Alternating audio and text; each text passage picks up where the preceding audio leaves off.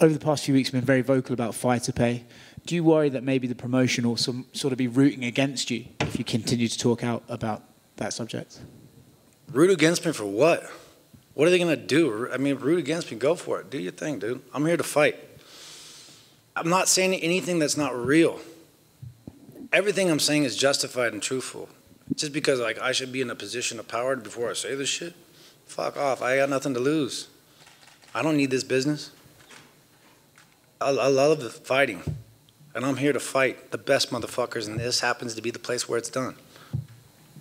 You know, they need to grow. This whole fucking thing needs to grow together. Our lives are on the fucking line. Healthcare needs to be taken care of. Our fucking health needs to be taken care of.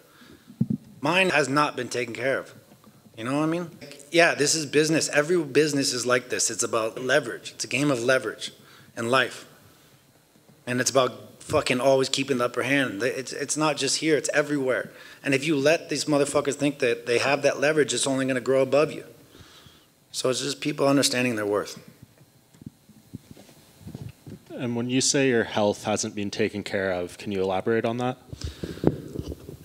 I don't. I don't need to. I mean, it's just. It's just. Things should be easier. You know what I mean? The insurance should be fucking year round. The giant is growing, and it's like there's one thing that should be fucking paramount is these fighters' health. You know, it's fucking our lives and our bodies are on the line every fucking time I step into that cage, and if we're not fucking protected, it's like fuck. Come on. Wake up.